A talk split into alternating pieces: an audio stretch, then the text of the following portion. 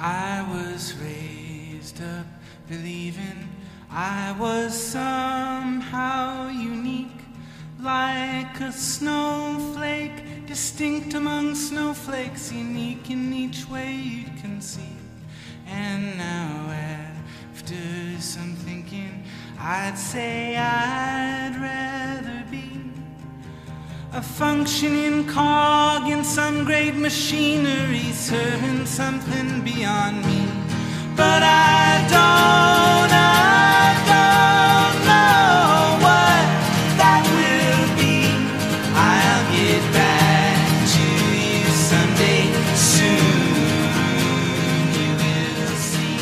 to you someday soon, you will see. And welcome to No Filler, the music podcast dedicated to sharing the often overlooked hidden gems that fill the space between the singles on our favorite records. My name is Quentin. I've got my brother Travis with me, as always. And today we are diving into Fleet Foxes' 2011 release, Helplessness Blues. Travis, I know you're excited. I just want to hear your sweet voice before I fucking keep talking. Oh, hey, how's it going? Q, what'd you think of my my solo episode that I had to release? Man, you're just looking for me to pat you on the back. You saved us, dude. You saved us. Something happened last week when we recorded our sidetrack episode for the Black Sabbath. My recording was all fucked up, and it turns out my MacBook is just flipping me the bird, dude, because I can't figure out what's wrong with it. I cannot record on it right now. So right now I'm recording on my other laptop. I'm using Ableton right now. I sure as hell hope that it sounds good, because if not, we're in deep shit. I mean, Ableton is legit, dude. Yeah. We'll see. It'll be fine. Everything's fine. I thought you were using Audacity for a second. Hell no. Okay. No, dude. Yeah, you should be fine. So anyways, the reason I wanted to just hear your voice real quick is because I'm going to talk a little bit here, and we're going to dive right into our What You Heards, because we got a lot to cover today on this album. There's a lot of clips I want to play. I'm not going to get into it now, but let's start with you, dude. Let's listen to what you've been herding. Okay, this is what I've been. What you heard, dude? What you've been listening to this week? This is what I've been herding to lately. So I've actually been sitting on this one for a while, because we did our heavy metal episodes, right? And this guy would not be appropriate to play for the Black Sabbath episode. So I had never heard of this guy up until maybe a month ago. He is a singer-songwriter. He pretty much started in the early 2000s, right? But he has a very like eclectic mix of sounds that he like. I went back and listened to his earlier stuff, and like he's kind of all over the map, especially with this album that I'm going to play a clip from. This guy's name is Cass McCombs. Have you ever heard of him? Okay, I've heard the name, but I can't say that I know what he's up to. Okay, yeah, I like I said, I had never heard of him before, but I think I'm trying to figure out how I came across him, but it was a. It was a related artists shuffle on Spotify, and I can't even tell you what the artist is that I was listening to. But anyway, I'm just going to get right into it. So he had a album that came out in 2016, which is his latest album. He hasn't released any material since then. And it's called Mangy Love. Came out in 2016. The song that I'm playing for you is the first track on the album, and it's called Bum Bum Bum. And you'll know why it's called that in just a second. Anyway, here we go. This is called Bum Bum Bum by Cass McCombs.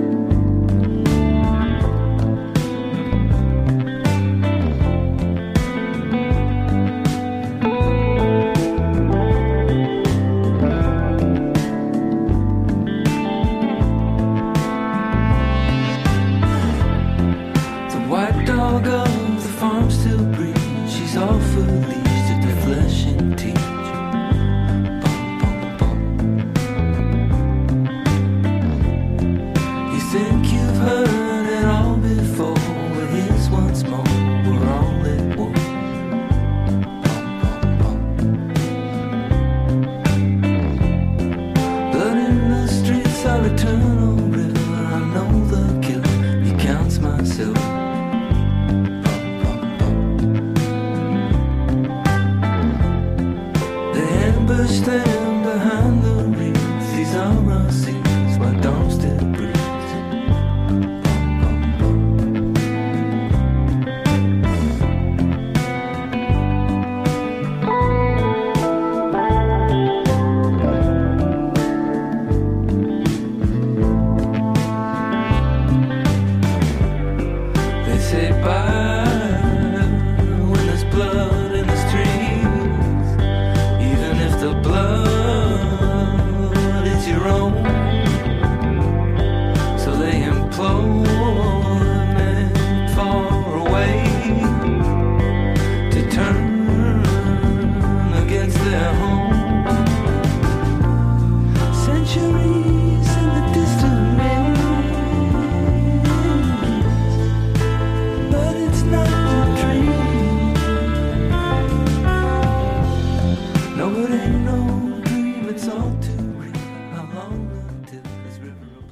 Delightful. Yeah. Yeah, so I think I was drawn to him immediately for his lyrics. I just, you know, you can tell when you're listening to a singer-songwriter when they're a lyricist, you know, like you can immediately sense that, like, you know, the way that they're putting words together and the way that they're phrasing things and whatnot. Oh yeah, dude. That ties in really well. Exactly. With Robin Pecknold and Fleet Foxes. Man. Exactly, yeah. That's one of my main draws to Robin Pecknold as a musician is just the way he tells stories through his songs. Same. And stuff. So anyway. So this is Cass McCombs? Cass McCombs, yeah. Okay, so this is what he goes by, right? Like this is... Yeah, that's his name. Okay. Yeah. Okay. I loved it, man. It reminded me of, I don't know, it kind of had a Clientele vibe. In the way that he sings, not so much like the guitar, or the composition, anything else like that. Yeah. Also, a band that no one else knows about, probably, but it kind of reminded me of Youth Group too. I don't know if I agree with you on that one. Okay. Just the way that he sang.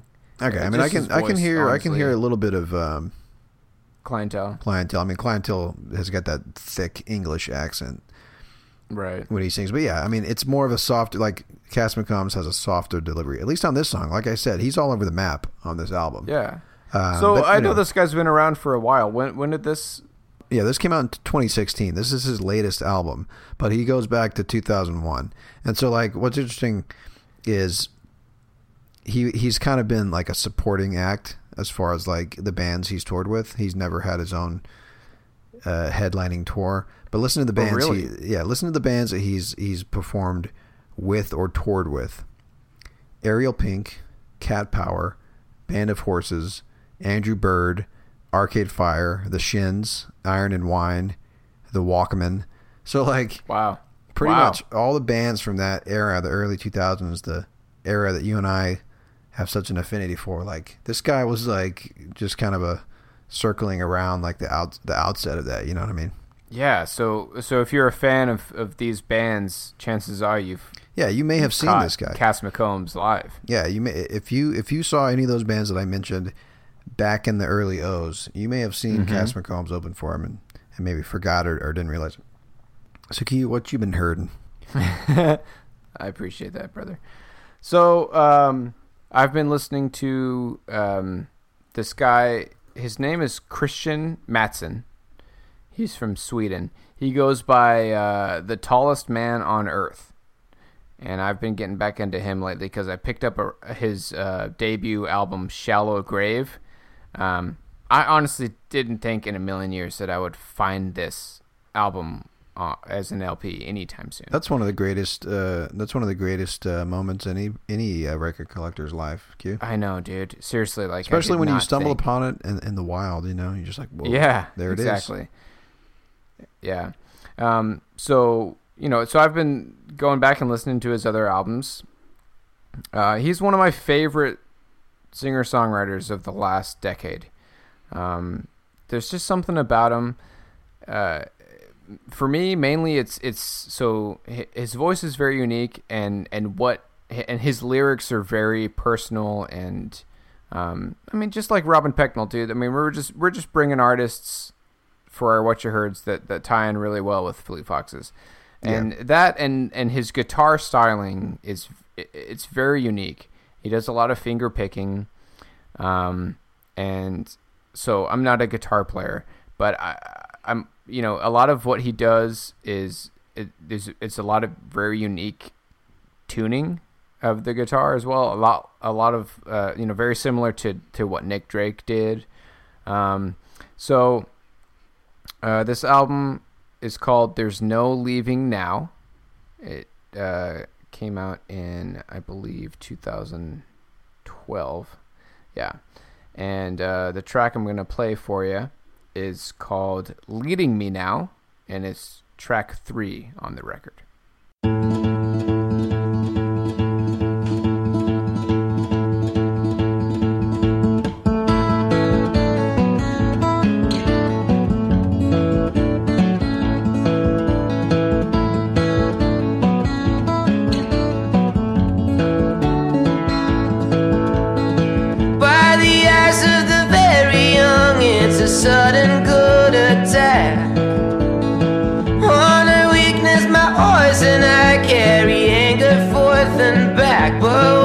Somehow you've all what's mine, and you're leading me now.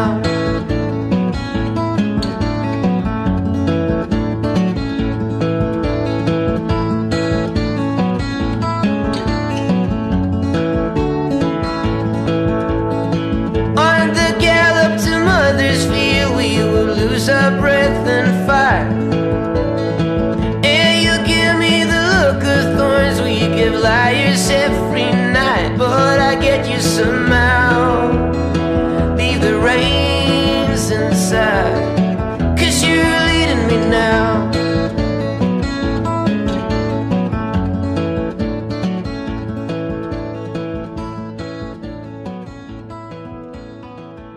I was really digging that guitar, and his voice I could take or leave. Yeah, dude. So here's the thing, man. I remember the first time I heard Kristian, it was a while ago, dude. And I remember I sent you a song of his, and you said the same thing. So I didn't like it back then? Yeah, you didn't like his voice, At least I'm consistent, you know? I guess. And that, dude, I mean, that's a running theme on this podcast, dude. One of us either hates or loves a band, and it's because of the singer and the way that they sing. The reason I love Kristian Matsson, I love The Tallest Man on Earth so much, is because of his voice, dude. He's just, it's, you know, it's all the imperfections, and it's just really, like, vulnerable, and it's just out there. It just feels like every song of his that I hear feels like a home recording, like a DIY. It's just him and his guitar, you know? Yeah. I just love him. And that's fine, dude. You don't have to enjoy his music. Yeah, we know all about disagreements on voices from yeah, our Sabbath episode, so that's fine. Yeah, just wait, man. We got a few episodes that we're planning on doing in the next couple months that we're really gonna be getting into it, dude. Yeah. For sure. All right, so hey, dude, let's go ahead and just get into it, man. So there's 4 songs that I want to share from this album today. And we got a couple clips. I think at least 2 clips for each of them. Well, not at least. We have at most 2 clips from each of these. But we got a lot to cover today. So let's talk about Fleet Foxes a little bit. I don't know. So I don't know where to start. I don't know if we want to really like dive into their history that much. But if you don't know Fleet Foxes, this is a band lead frontman, singer, songwriter. His name's Robin Pecknold. They're a band based out of Seattle, Washington. And, I mean, what would you call them, dude? I mean, folk. They're a folk band for sure. So here's what their Wikipedia page lists out. Indie folk, Americana, Baroque pop, folk rock. Baroque pop I like because... Yeah.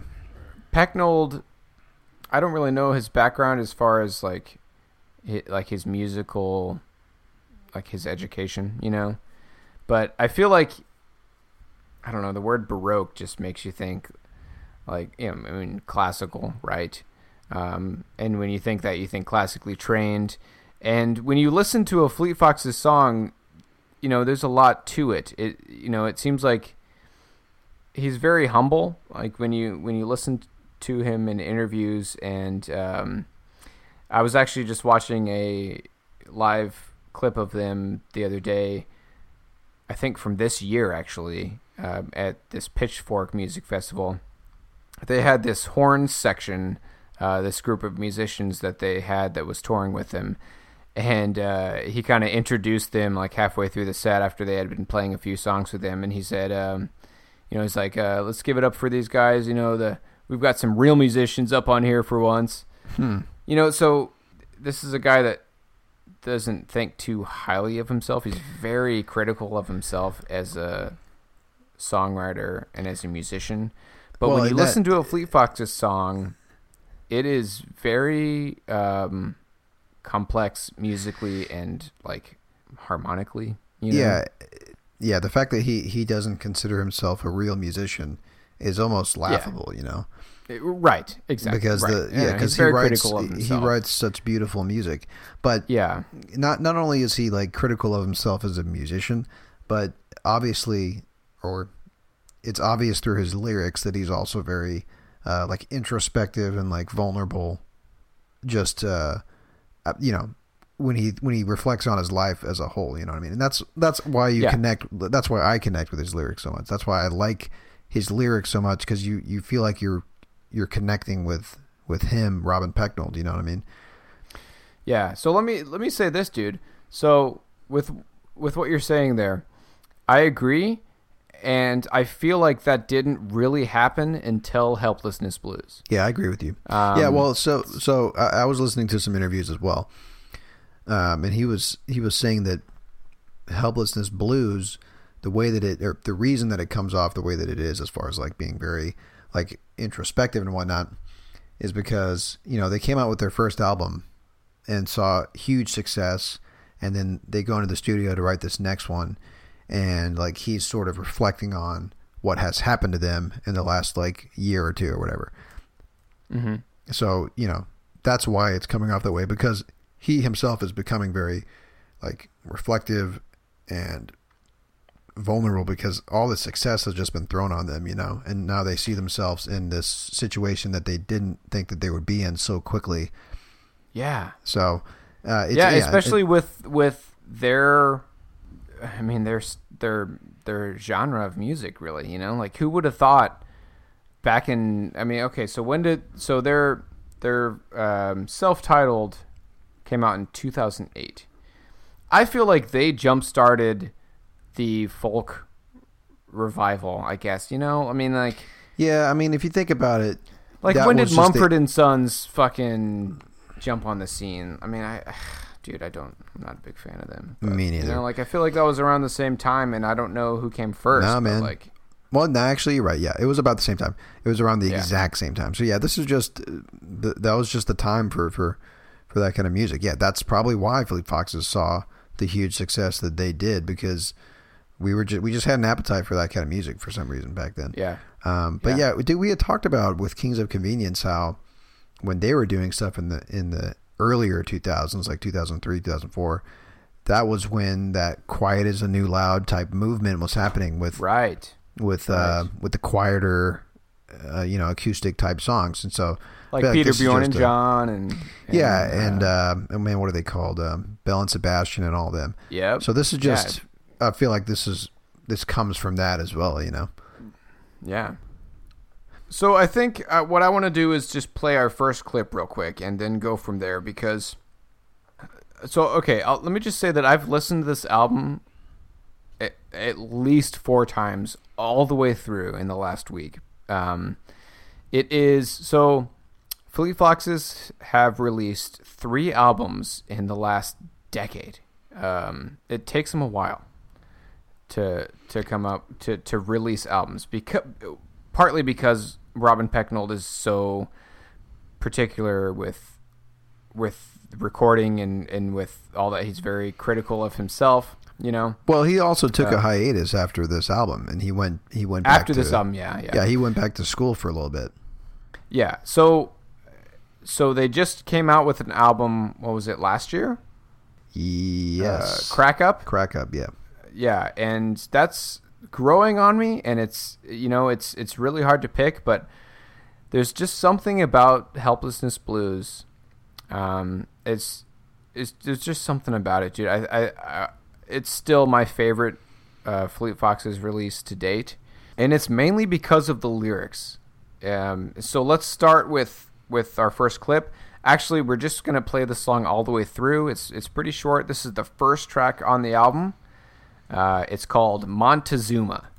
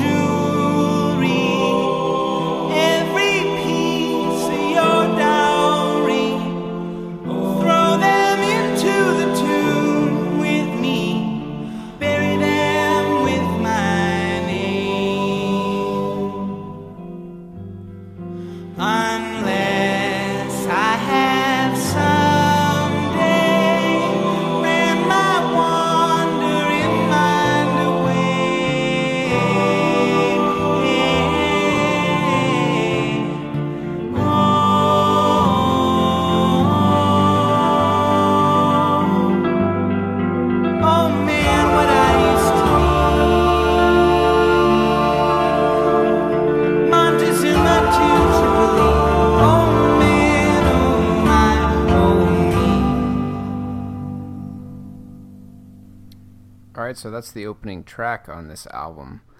Right off the bat, dude, the lyrics, one of my favorite lines that Robin Pecknold has come up with so far, dude. I just love the first line. He says, "So now I am older than my mother and father when they had their daughter. Now what does that say about me?" I feel like for us at the age that we are, dude, like I feel like that's the reason this resonates so much with me, because we're pretty much the age that our dad was when he had us, right? We are. He was born in 1956. We were born in 87. So yeah, 31. You're right. We just turned 31, man. Like, yeah. You know, it's the same thing that probably a lot of people in our generation, especially, have that thought in their head, especially when you consider that a lot of people in our age group are waiting much later to have children, right? Yeah, for one reason or another, you know, I mean, it's just, yeah, for a lot of us, it's just not on our radar right now at this age. And we're not going to get into that, man. No, but no. You know, and that's something that he has talked about in a few interviews. He talks about, quote, throwback bands, you know, where they're, you know, it's like, it's a traditional folk sounding band, right? Like, yeah. But yeah, I feel like the word folk gets kind of tossed around anytime you hear an acoustic guitar. You know what I mean? Yeah. But I agree that that's what you call them. I just, you know, they are more than just a folk band. You know what I mean? Yeah. I don't know, but hey, I want to read more of these lyrics, because I am just as in love with that line as you are. But I also like. The second verse, he says, "In death or in excess, both the slave and the empress will return to the dirt, as naked as when they came. I wonder if I'll see any faces above me, or just cracks in the ceiling, nobody else to blame." I love that. I love that, man. Yeah. It's beautiful. He's talking about dying. He's reflecting on his death. He was probably, what, in 2011 he was 25. He was 25 because he was born in 1986. Man, not even that old, dude. Yeah, no, but he's talking about, well, I see. He's essentially asking, thinking about the afterlife. He's saying, "Am I going to see faces above me, or am I going to just see the cracks in the coffin?" Basically, is what he's saying. Yeah, yeah. I love that. No, line, and so it's dude, and this theme poetic. Pops up again and again throughout this album. It's basically Robin Pecknold. Well, you said he's probably around 24, 25 when he was writing these lyrics. Yeah. Actually, you know what, dude? He was writing these songs like 3 years even before they released this album. Around 2008, 2009, like he was writing these lyrics right after the release of their self-titled. Anyways, yeah, you know, you're in your early to mid-20s. It's almost like he's thinking he's reflecting on his life as though he's at a midlife crisis, but he's still really young, you know. And it's like, is this what it's going to be for me? Is there any turnaround? Like, is there, you know, can I change my life around at this point, or am I stuck in my ways? Like, you know, that comes up a lot. So I'm going to read some lyrics from a few tracks that we're not going to play today, just because I love the lyrics so much throughout this album, before we jump to the next one. So what track is this? Track 8 on the album is called Lorelei. We're not playing this song today, but I love the lyrics. The first line in this song is, "So guess I got old. I was like trash on the sidewalk. I guess I knew why. Often it's hard to just sweet talk. I was old news to you then." I just love that song, man. Yeah, it's a great song. And I love those lyrics. Thinking of yourself like trash on the sidewalk. But this is coming from a guy that's in his early to mid 20s, right? Like, you're not old, dude. You know, I just love that he's in that mindset while he's writing this album, you know. Yeah, again, he's just you know, he's very vulnerable, and he doesn't what I like about him is that he doesn't shy away from putting those emotions down on paper and then turning them into songs. Yeah. Yeah, so going back to throwing them into the throwback bands category, but he says, you know, we're kind of different than that in the sense that most of our lyrics are very personal and contemporary. It's not like, quote, "Let's end the Vietnam War." You know, he's kind of like bringing back those folk bands from the '60s and '70s, right? their lyrics are not like that. His lyrics are very personal, and I couldn't find this interview again. I had read it once before, and I couldn't find it again to quote it. But he was interviewed again around the same time, and he's talking about this kind of theme throughout this album, where it is very personal, but he felt like this is something that our generation could really relate to, because we are very self-reflective, you know. Yeah. Like he's saying, it's not about like a huge like a movement that they're trying to start, like it was in the '60s. Hey, so we gotta jump into the next one, dude. Let's do it.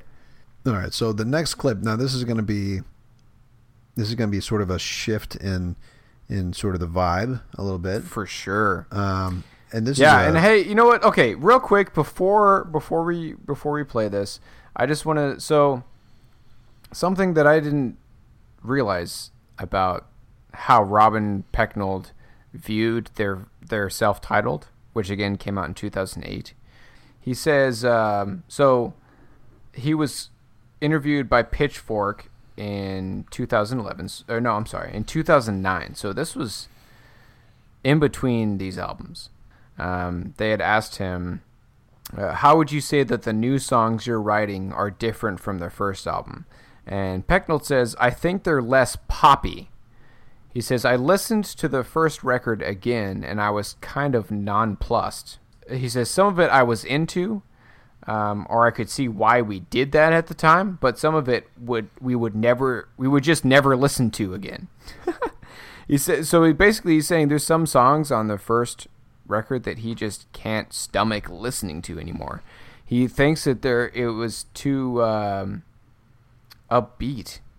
So I just thought that was weird, man. Like, looking back to their debut album, like, it's not, I mean, upbeat, sure, but like not in a cheesy way, and not in a way that I would think would be so cringeworthy to him that he couldn't even listen to it anymore.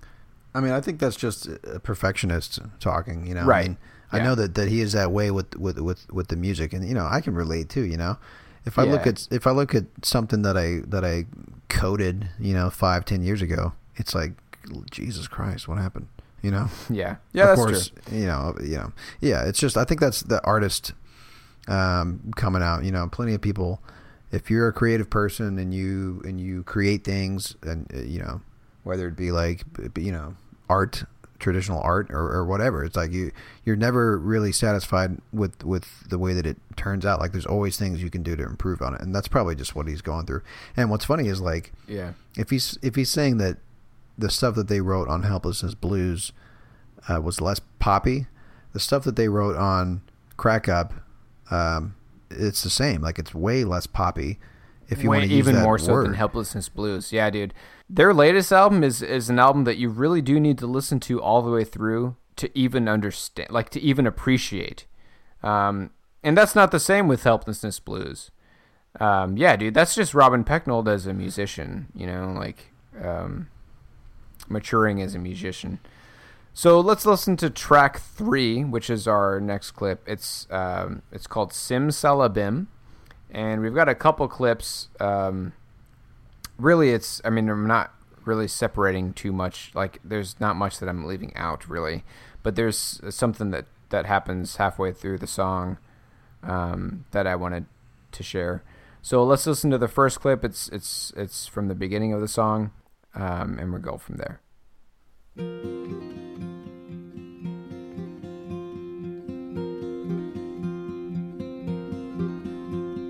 He was so kind, such a gentleman, tied to the ocean side.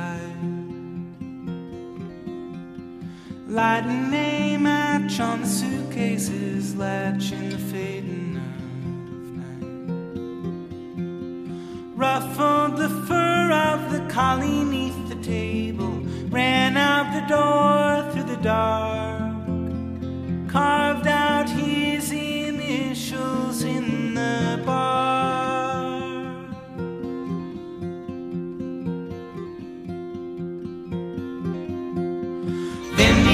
Should that was all that it took for the train to break. All the loose ends would surround me again in the shape of your face. What makes me love you despite the reservations? What do I see in your eyes besides my reflection hanging high? Are you off somewhere reciting incantations? Simsalabim on your tongue. So yeah, that has one of those moments that you hear a lot of in a Fleet Foxes song, where something just happens and, you know, it's sort of, it moves you in a way, you know? Yeah.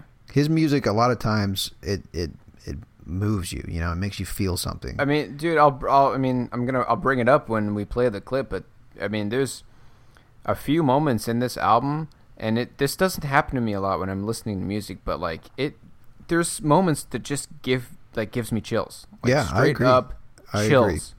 I agree 100%.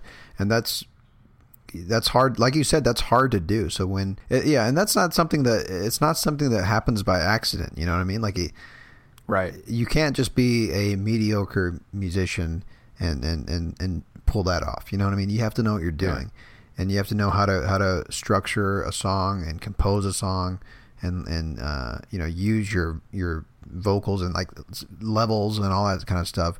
'Cause in this first clip that we played, when the moment happens, you know, everything just kind of comes in. Yeah. It goes right along with the lyrics too, you know?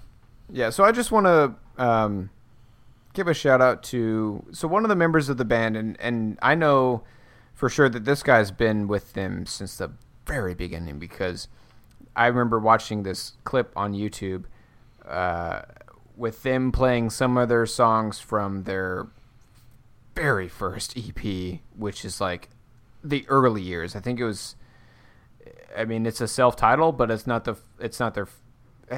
called the Fleet Foxes EP. It came out in 2006, and I know this guy was in the band at the time. His name's Skylar. I'm not going to try to pronounce his name. He's the guitar player. Well, he's one of the guitar, but he's the guy that plays the mandolin. Oh, okay. He's like the guy, like if you've seen Fleet Foxes live, 'cause there's a few members credited for playing mandolin, but this is the guy that busts out the mandolin and plays it. And I'm sure he's the one that played the mandolin in this track. He's been in the band since the beginning.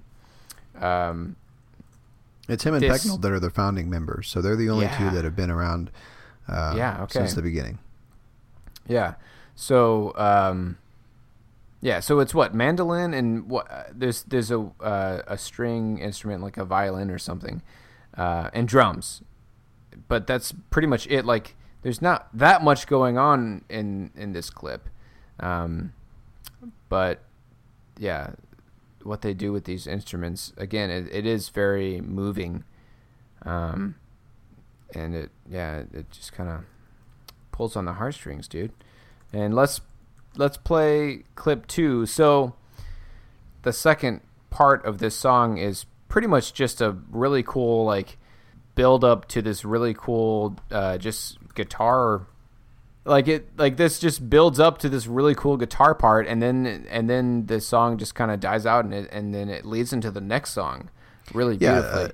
Another great thing about a Fleet Foxes track is that a lot of times it's got different parts to it, you know? It's not going to follow your standard, like, verse, chorus, you know what I mean? Like, they have a lot of different, you know, again, it's like this guy composes music, you know, maybe this is why why the Baroque pop label gets thrown onto it, but, like, he knows how to compose a song. Let's just put it that way. But, yeah, let's listen to this next clip here.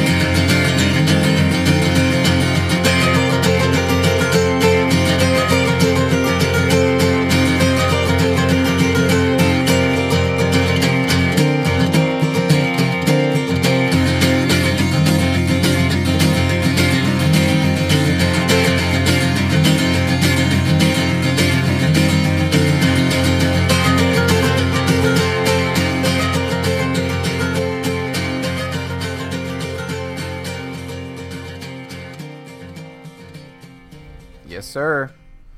And that's how the song ends too. It just kind of fades out. Pretty much, yeah. And it just leads right into the next track. God, it's so good, dude.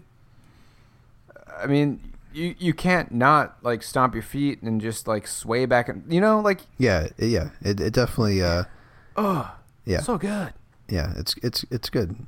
And you know, I think this might go without saying too, but like this is one of those albums that you really need to like spend some time with, as far as like listening to it with some good headphones or just, you know, being alone with it, right? I mean, I think that's true for a lot of Fleet Foxes songs, you know. You need to be able to focus on it and really listen to the story he's telling and like the things that they're doing with the music, you know. It's just one of those albums.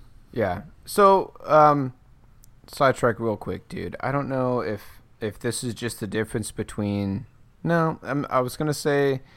don't know if it's the difference between people that would consider themselves music fans versus just like casual listeners of music. I was gonna say that, but you know, I know a lot of people that are really into music, but they don't listen to albums all the way through. They just don't. Like they'll listen to an album and pick up songs from the album and throw them on playlists to listen to later, but they won't revisit albums, you know, and approach it as like an entire piece, you know, to listen to from start to finish. But that's something that that's what I've always done with music, and I think you can agree. Yeah, I feel like a lot of time, you know, of course, I think it depends on the artist and the band. If it's a band that's just putting out a record dictated by a record label, you know, like a really mainstream band, there's going to be, it's not going to have, you know, hold on. Let me try to get my thoughts together here, Q.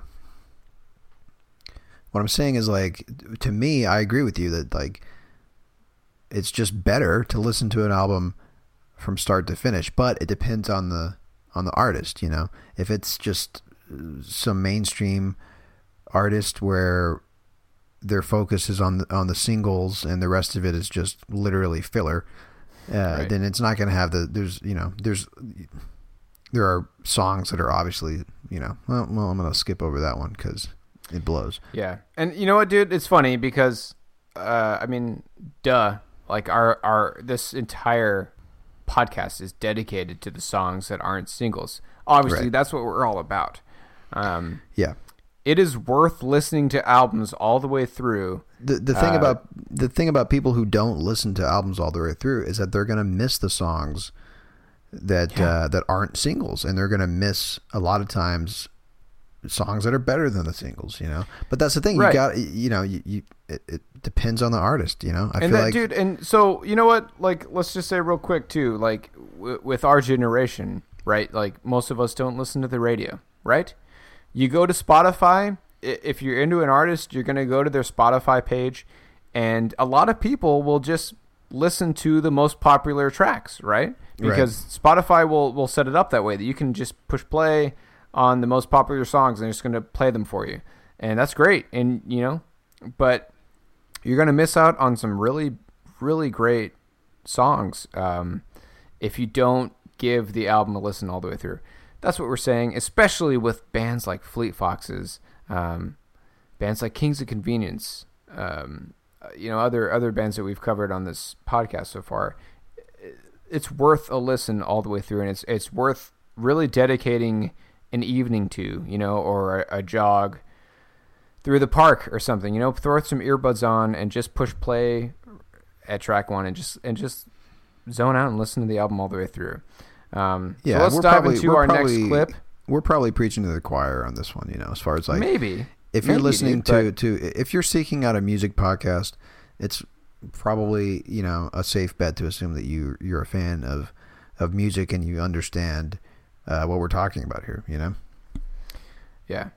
Yeah. So, I threw in an extra song, yesterday. I listened to this album again all the way through yesterday, and we were only going to do 3 songs on this album, but as I was listening to it again, I just couldn't I couldn't not play this song. Track 5 on the album, it's called The Plains/Bitter Dancer. So this is the first time that Robin starts to do this in his albums, and he does it on their latest album, Crack Up, where I don't know, I'm not sure the process behind it, you know, how it happens, but he's got two songs that he throws on one track, but I feel like they are two songs, but he puts them together. You know, these are... I think the ideas are supposed to be kind of joined, you know what I mean? It's two parts of the same song. And I'm not sure how... So it's like it's a movement. It's a movement, you know? Yeah, so this song... There's two parts to this song, and it's two, like, distinct ideas, I guess, you know? The first part of this song is really just this really cool, like, instrumental... I mean, it's not only instrumental. They also sing, but it's really just, like... there's no lyrics, right? But they're singing in this. Yeah, and it starts off very, very quiet. Yeah, very quietly. And then they start harmonizing, just kind of oohs and ahs, right? And then this clip will fade out with the second part of this song called Bitter Dancer, which is like the quote-unquote proper song on this track. And I just love the way that these two ideas combine into one song. It's just, I mean, just when you're listening to it, it gets you, man. This is one of those moments that just kind of gets your hair standing up. Yeah, yeah. So exactly. Again, this is track 5. It is The Plains/Bitter Dancer.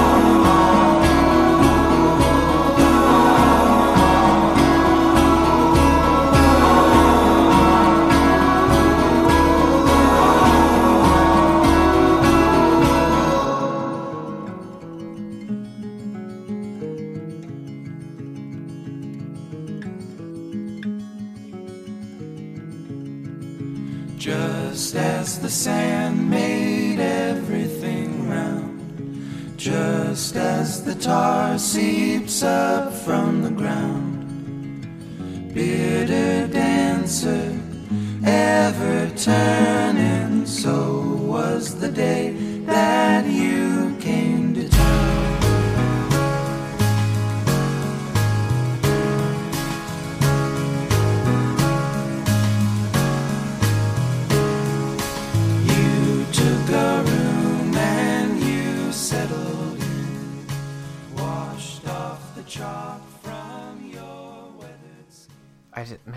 I just love the way that those two ideas converge or whatever. I don't know how to say it. Yeah, I mean, it's the same for a lot of their songs. I mean, the way that that Robin knows how to like you said, progress through a song and take you through an idea, you know, and like, you know, the lyrics, right? Yeah, he says, so he says, just as the sand made everything round, just as the tar seeps up from the ground, bitter dancer, ever turning, so was the day that you came to town. And that's when, like, the fucking drums come in, dude, and, like, just the way they harmonize and everything during the song, it just fucking, yeah, and listen to the chills, next, man. Yeah, listen to the next verse, dude. You took a room and you settled in, washed off the chalk from your weathered skin, daylight sleeper, bloody reaper. You took a room and you settled in. I just, yeah, the guy's, I mean, he's a poet, you know, he's poetic. He knows how to use imagery in his lyrics. And, you know, I think there seems to be a theme too with his lyrics of nature, you know, and earth, you know, like earthiness. And yeah, a lot of times he talks about the ground and sand and ocean, dude, so, and all that stuff. No, like as you're saying this, like I'm realizing this too, man. Like a lot of times he will find a way to relate like everyday circumstances with, like, you know, 1,000+ year old processes, you know, like he's talking about tar seeping up from the ground. Yeah, tar seeping up from the ground. He talks about the earth. Yeah, like in another song that we're not going to actually play today. Towards the end of the album, one of the tracks, it's called Blue Spotted Tail. You know, he asks questions like, why in the night sky are the lights hung? Why is the earth moving around the sun? Floating in the vacuum with no purpose, not a one. Why in the night sky are the lights hung? Why is life made only for to end? Why do I do all this waiting then? Why this frightened part of me that's fated to pretend? Why is life made only for to end? You know, like, I mean, it's very existential, you know, extremely. And but yeah, like he is being very philosophical, for sure. Yeah, I mean, love it, dude. You know, he's just a very reflective guy, man. He just thinks about all this stuff, dude, and then puts it on paper. I think what I appreciate the most about this album and about Robin Pecknold's lyrics, and, you know, him just being fully aware of all this, is that he knows that these are the kind of lyrics that people around our age can relate to. And he's confident in that enough to basically write an entire album that's nothing but that. It's nothing but self-reflection, you know, for a person approaching his, you know, finishing up his 20s, right? Like, I mean, the irony of that is that when you listen to, or when you look at what's on the radio right now, they're definitely not singing about stuff like that. You know what I mean? So yeah, you're right. Right. So hey, you know what? Let's just keep the tunes going, man. Yeah. So our last song we're gonna play. I'm actually gonna. So we've got two clips.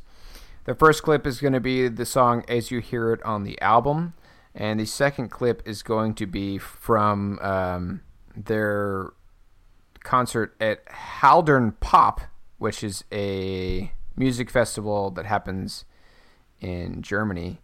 And this is going to be from the same year that the album released.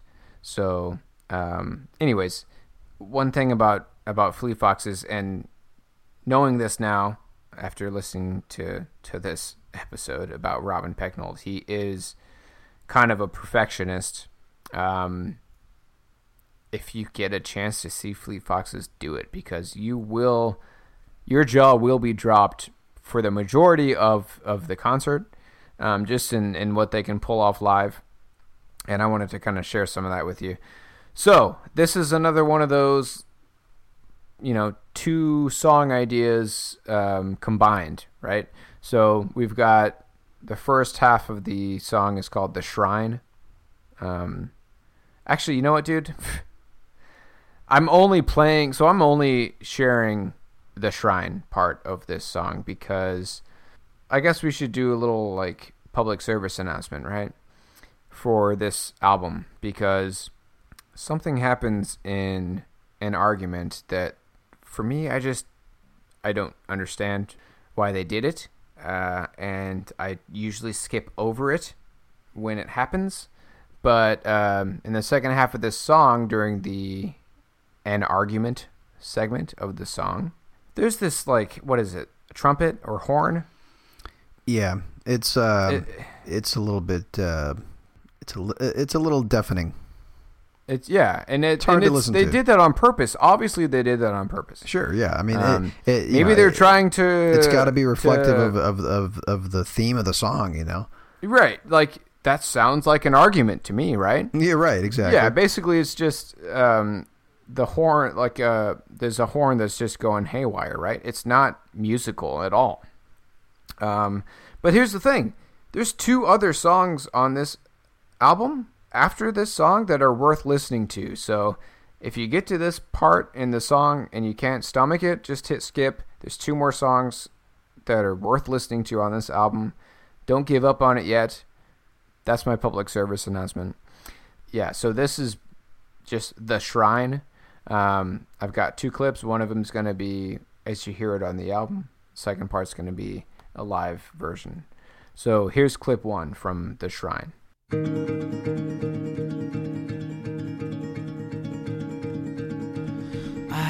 went down among the dust and pollen to the old stone fountain in the morning after dawn. Underneath were all these pennies fallen from the hands of children. They were there and then were gone. And I wonder what became of them. What became of them? Sunlight over me, no matter what I do. Apples in the summer are cold and sweet. Every day.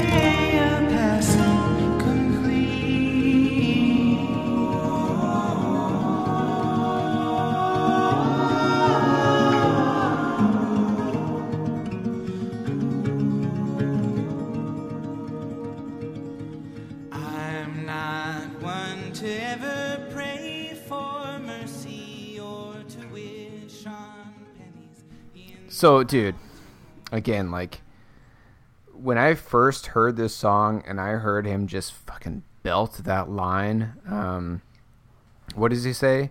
Sunlight over me no matter what I do, right? Yeah. Dude. But then what's great about it is he is screaming, literally screaming that line, and then the very next line is the rest of the band, apples in the summer all cold and sweet every day. Oh, I don't even know what this word means. A Asian complete? I don't know what he's saying. Yeah, no, but I know what you're saying. Like, he just, like, belts out. I mean, he doesn't hold back. Another thing that we didn't even really get into because we have so many clips to share with y'all today, I didn't really get into the backstory behind this, the recording of this album and all that. But like early on, Robin Pecknold's vision of how this album was going to be recorded was he wanted to use only old equipment, old microphones. He wanted to record everything on tape. He wanted to approach it as retro as possible, and he wanted to keep in mistakes. You know, like he wanted to have all the imperfections, and he wanted to just have that. You know, he wanted to just bring you into the studio with him. So their producer just kind of went along with that for a little bit, but basically he scrapped that idea pretty early on. Like, you know, it's not going to work that way. You can't have mistakes and imperfections in an album. But that's what Pecknold wanted, and that's the idea that he had. And when I hear this song, I can kind of hear that in the way that he just screams that line, you know? Like, you can hear his voice kind of crack in a, you know, like if you continue to listen to the song after we faded it out. You know, you hear those imperfections, and that's what just makes your hair stand up on end when you hear him sing that. And like you were saying, right from that part, it cuts to harmonies and really pretty sounding. Really soft and pretty harmonies, yeah. And even the lyrics, dude. Apples in the summer, all gold and sweet, you know? Right. Let's go ahead and play clip 2. Again, this is going to be the second part of the first half of this song, but this is going to be the live clip from a music festival in Germany. Same year that this album came out, so this is them fresh off releasing this album. This is them touring for this album. And just to give you some context, this is going to be towards the very end of their set. And this was a very long set. They played for over an hour. This is like 2 or 3 songs towards the very end of their set. So again, this is The Shrine, clip 2. This is a live clip from 2011 at Haldern Pop Music Festival in Germany.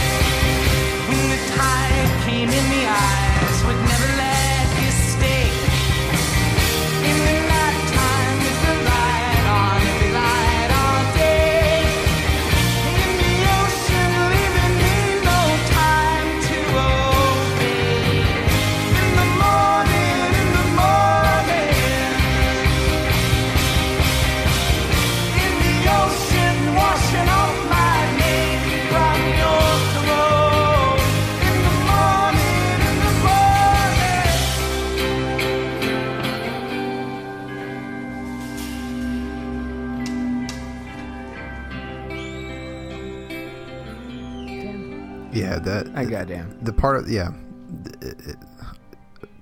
I mean, it's really it's one of those things where it's like, you know, it's really hard to describe how powerful that moment is in that song,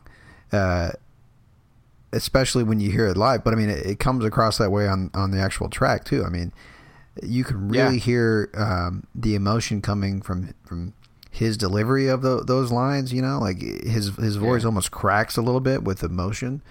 Yep. And really, that it evokes emotion when you hear it, man. I mean, I always get moved by that part. Look, like right now, just thinking back to the song in my mind, I'm getting chills. Right. It's such a powerful moment. I mean, and again, it's like, there might be some people out there that are listening to us say this and are like, what the hell are they talking about? Like, I didn't feel anything.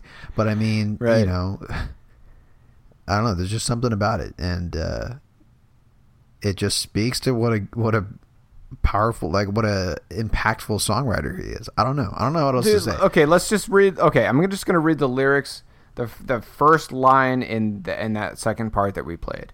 So he says, "In the morning, waking up to terrible sunlight." First off, dude, like, usually when you think of sunlight, you think of like positive things, right? Yeah, my thought there is that this person is depressed and they just want to stay in bed and they're like, fuck this sunlight. And he says, all diffuse like skin abuse, the sun is half its size. When you talk, you hardly even look in my eyes. In the morning, in the morning. Yeah, so maybe it's people going throroa rough patch in a relationship or something. Yeah, dude. And then the second line, fuck it, man, I'm just going to read it. In the doorway, holding every letter that I wrote. In the driveway, pulling away, putting on your coat. In the ocean, washing off my name from your throat. In the morning, in the morning. Dude, something's going down, man. Yeah. Something's going down. There's a breakup. Something's happening, man. Someone is leaving for maybe the last time that this person might not ever see this person again. And this is all happening on a bright, sunny morning, Oh, dude. Yeah, it gets me every time, man. Yeah, I love this song, and I love Robin Pecknold, and I love... Dude, I only say this about a handful of people on this earth, dude. I am just grateful that I am walking this earth with Robin Pecknold, dude, Yeah, I'm with you. I think Robin Pecknold is somebody who's going to be making music for a very long time, with or without Fleet Foxes, absolutely. But yeah, here's the thing. I think one of the reasons I was drawn to Fleet Foxes, I think the first song of theirs that I heard, I think it was probably. Hold on. Mykonos was the first. Yeah, it was Mykonos, and I think you're the one who showed it. Which is on the Sun Giant EP. Right, it was Mykonos. Yeah. And it's one of those songs that you just don't hear many songs, at least back in 2011, or I guess 2006, 2007, probably when that came out. Yeah, that was a long time ago, man. There just weren't many bands that made music that sounded like that, and I was just thrilled to be hearing new music that sounded like the stuff that came out in the 60s, because I've always felt that the 60s had songs like this that just had these textures and these emotions and whatnot that you just don't hear anymore. And so, like, I think that's one of the reasons I'm drawn to Fleet Foxes. Yeah, so we got to wrap this up, man. This is going to be a long one. That is our take on Fleet Foxes' second studio album, Helplessness Blues. One of my favorite bands of all time. I hope we were able to get across the reasons why we love this band so much. I think the songs, the clips that we played, I think certainly illustrate just how incredible this album is. There's a lot of songs on here that are much more lighthearted too. I think we played more of the serious songs. Yeah. So the intro clip was the title track. The title track, Helplessness Blues. And that's a little bit more upbeat. Same with Lorelei, which is a song that I read some lyrics from, but we didn't share. And same with Battery Kinsey. Yeah, so anyways. Yeah, there's some upbeat songs on this album, but we wanted to focus on the more...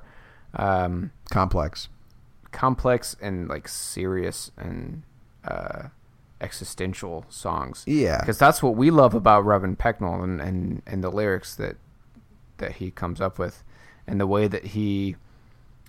owns up to, being a millennial, who's got a message to share, and knowing that as a millennial, he knows that we can relate to these like self-reflective lyrics. I think it's not as if we're the first generation to be self-reflective. Of course not. But anyways, that was something that he kind of owned up to, and like in a lot of interviews around this time. So yeah, that's going to do it for us today. So our outro for this episode is going to be on an album by Van Morrison. You know, the guy that sang Brown Eyed Girl. This is his second studio album, so this is in the early days, bro. I would think this came out before Brown Eyed Girl.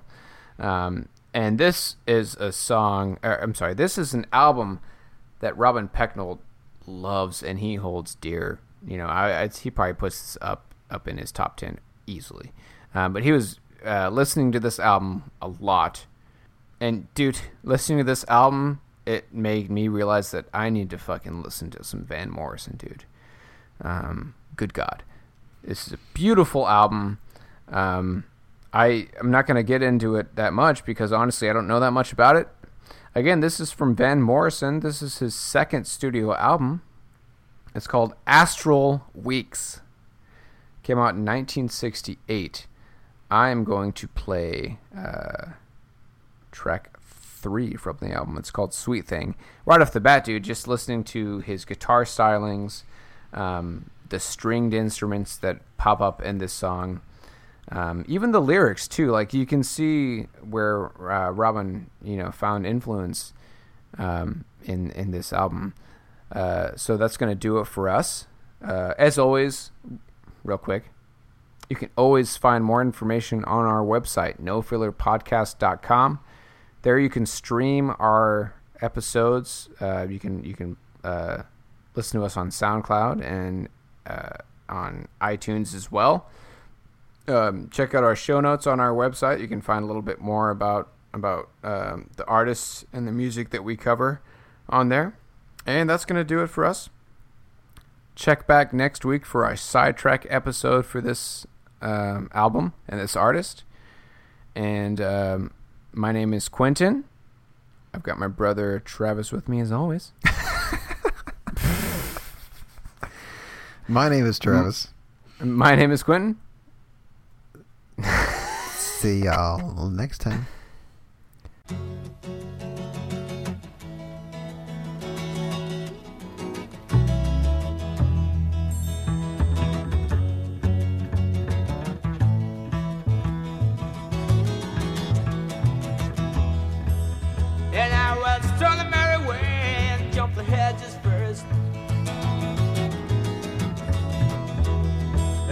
Drink the clear, clean water for to quench my thirst. And I'll show out the ferry boats and they'll get high on the blue ocean against tomorrow's sky. And I will never grow so old again.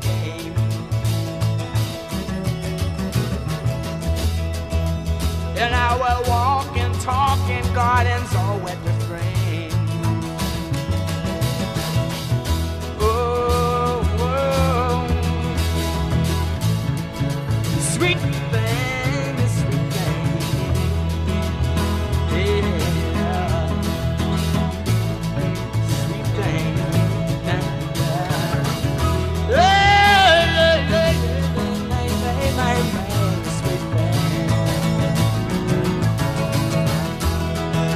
I shall drive my chariot down your streets and cry.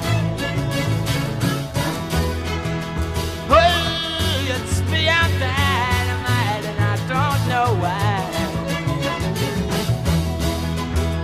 And you shall take me strongly in your arms again. And I won't remember that I ever felt the pain.